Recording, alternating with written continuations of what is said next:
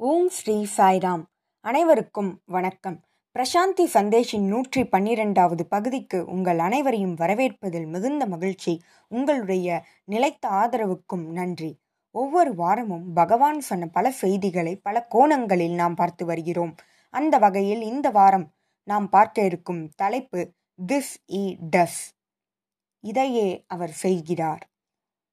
இன்றைக்கு நாம் பார்க்க இருப்பது என்னவெனில்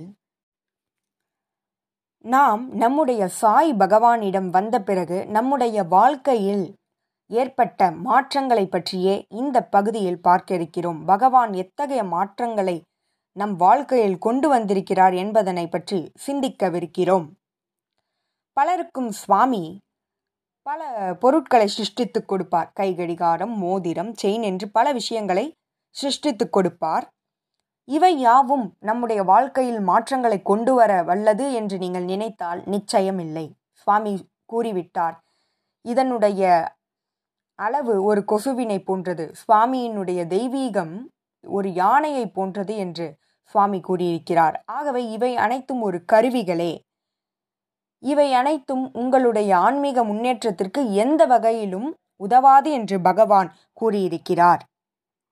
எப்பொழுது இந்த மாற்றமானது நிகழவல்லது என்று நீங்கள் கேட்டால் முழுமையாக ஒருமுக கவனத்தோடு இறைவனை அவர் சொல்லும் வார்த்தைகளை முதலில் கேட்க வேண்டும்.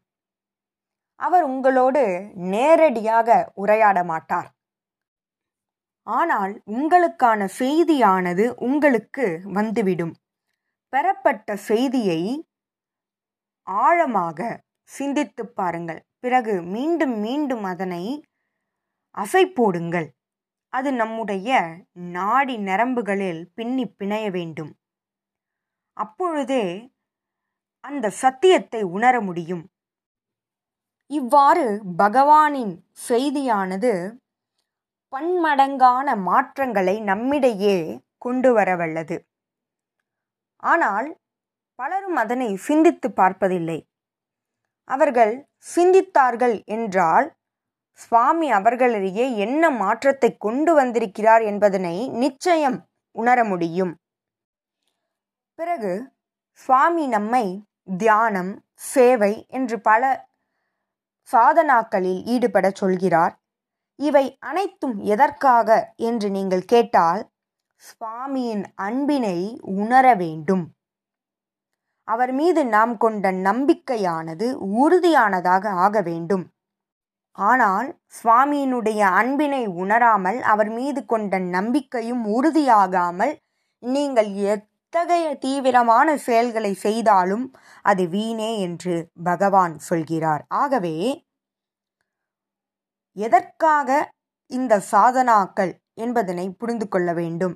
சுவாமி மீது நாம் கொண்ட அன்பானது அதிகரிக்க வேண்டும். மேலும் சுவாமியின் அன்பினை முழுமையான அன்பினை உணர வேண்டும். அவர் மீது நாம் கொண்ட நம்பிக்கையானது உறுதியாக வேண்டும். ஆத்ம விஸ்வாசம் அந்நிலையை அடைய வேண்டும்.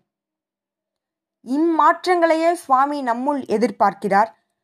நம்முள் கொண்டு வர சுவாமி ஒவ்வொரு பாதையையும் நமக்கு காட்டுகிறார். சுவாமி தன்னுடைய சொற்பொழிவுகளில் பலமுறை கூறியது நீயும் கடவுளே நானும் கடவுளே என்று சொல்லியிருக்கிறார். அதற்கு என்ன அர்த்தம்? யூ ஆர் காட் என்று பகவான் சொல்கிறார். அதற்கு என்ன அர்த்தம்?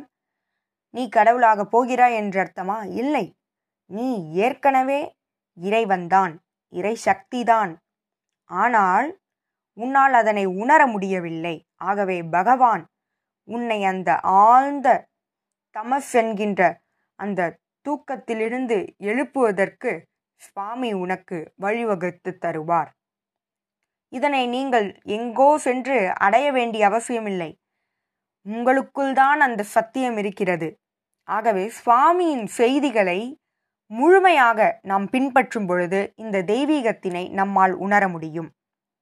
பிறகு சுவாமியிடம் வந்த பிறகு என்ன மாற்றம் நிகழும் என்றால் நம்முடைய பழைய சிந்தனைகள் ஆழமாக பதிந்த பல எண்ணங்கள் பிறகு பழக்க வழக்கங்கள் பல ஆண்டுகளாக சேர்த்து வைத்த பழக்க வழக்கங்கள் இவை அனைத்தும் சுவாமியிடம் வரும்பொழுது எரிக்கப்பட்டுவிடும்.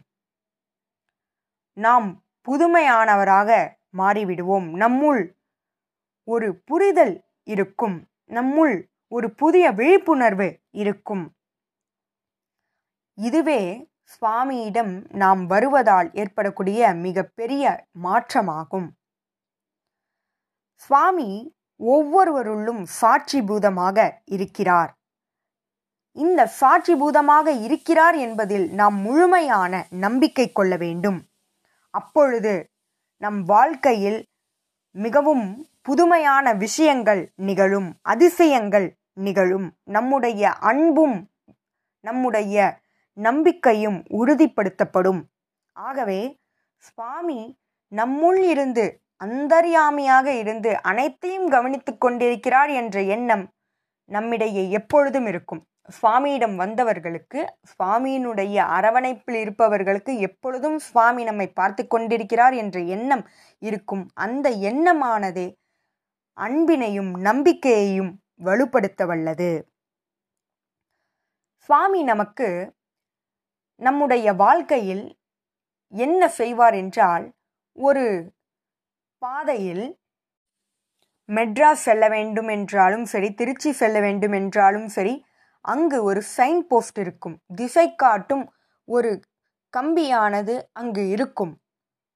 அதன் மூலமாகவே பயணம் செய்வார்கள்.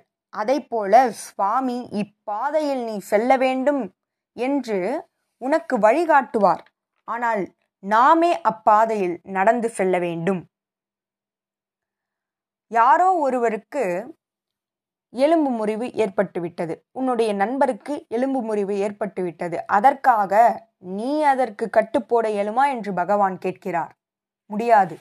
ஆகவே நாம் தான் நம்முடைய பயணத்தை தொடங்க வேண்டும். ஆன்மீக பயணத்தை.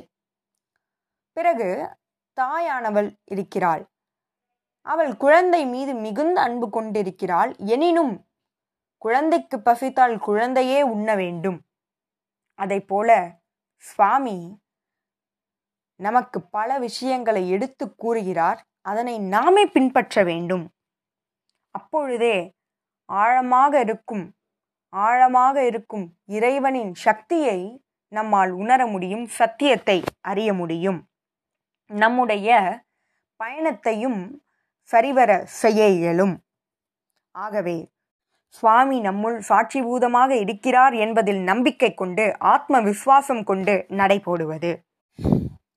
சுவாமியிடம் வந்த பிறகு எந்தவித சந்தேகங்களுக்கும் இடம் கொடுக்கக்கூடாது. உலகத்தில் நடக்கும் அத்தனை விஷயங்கள் மீதும் சந்தேகம் கொள்ளுங்கள் நம்பிக்கை கொள்ளாதீர்கள். ஆனால் உங்களுக்குள் இருக்கும் மனசாட்சியின் மீது சாட்சிபூதத்தின் மீது எவ்வகை சந்தேகங்களையும் கொள்ளாதீர்கள். அதுவே சரணாகதியாகும். சுவாமி நம்முள் இருக்கிறார் நம்முள் ஆழமாக இருக்கிறார். அவரை காண வேண்டும் அவரை உணர வேண்டும் என்ற தாகத்தை கொள்ளுங்கள்.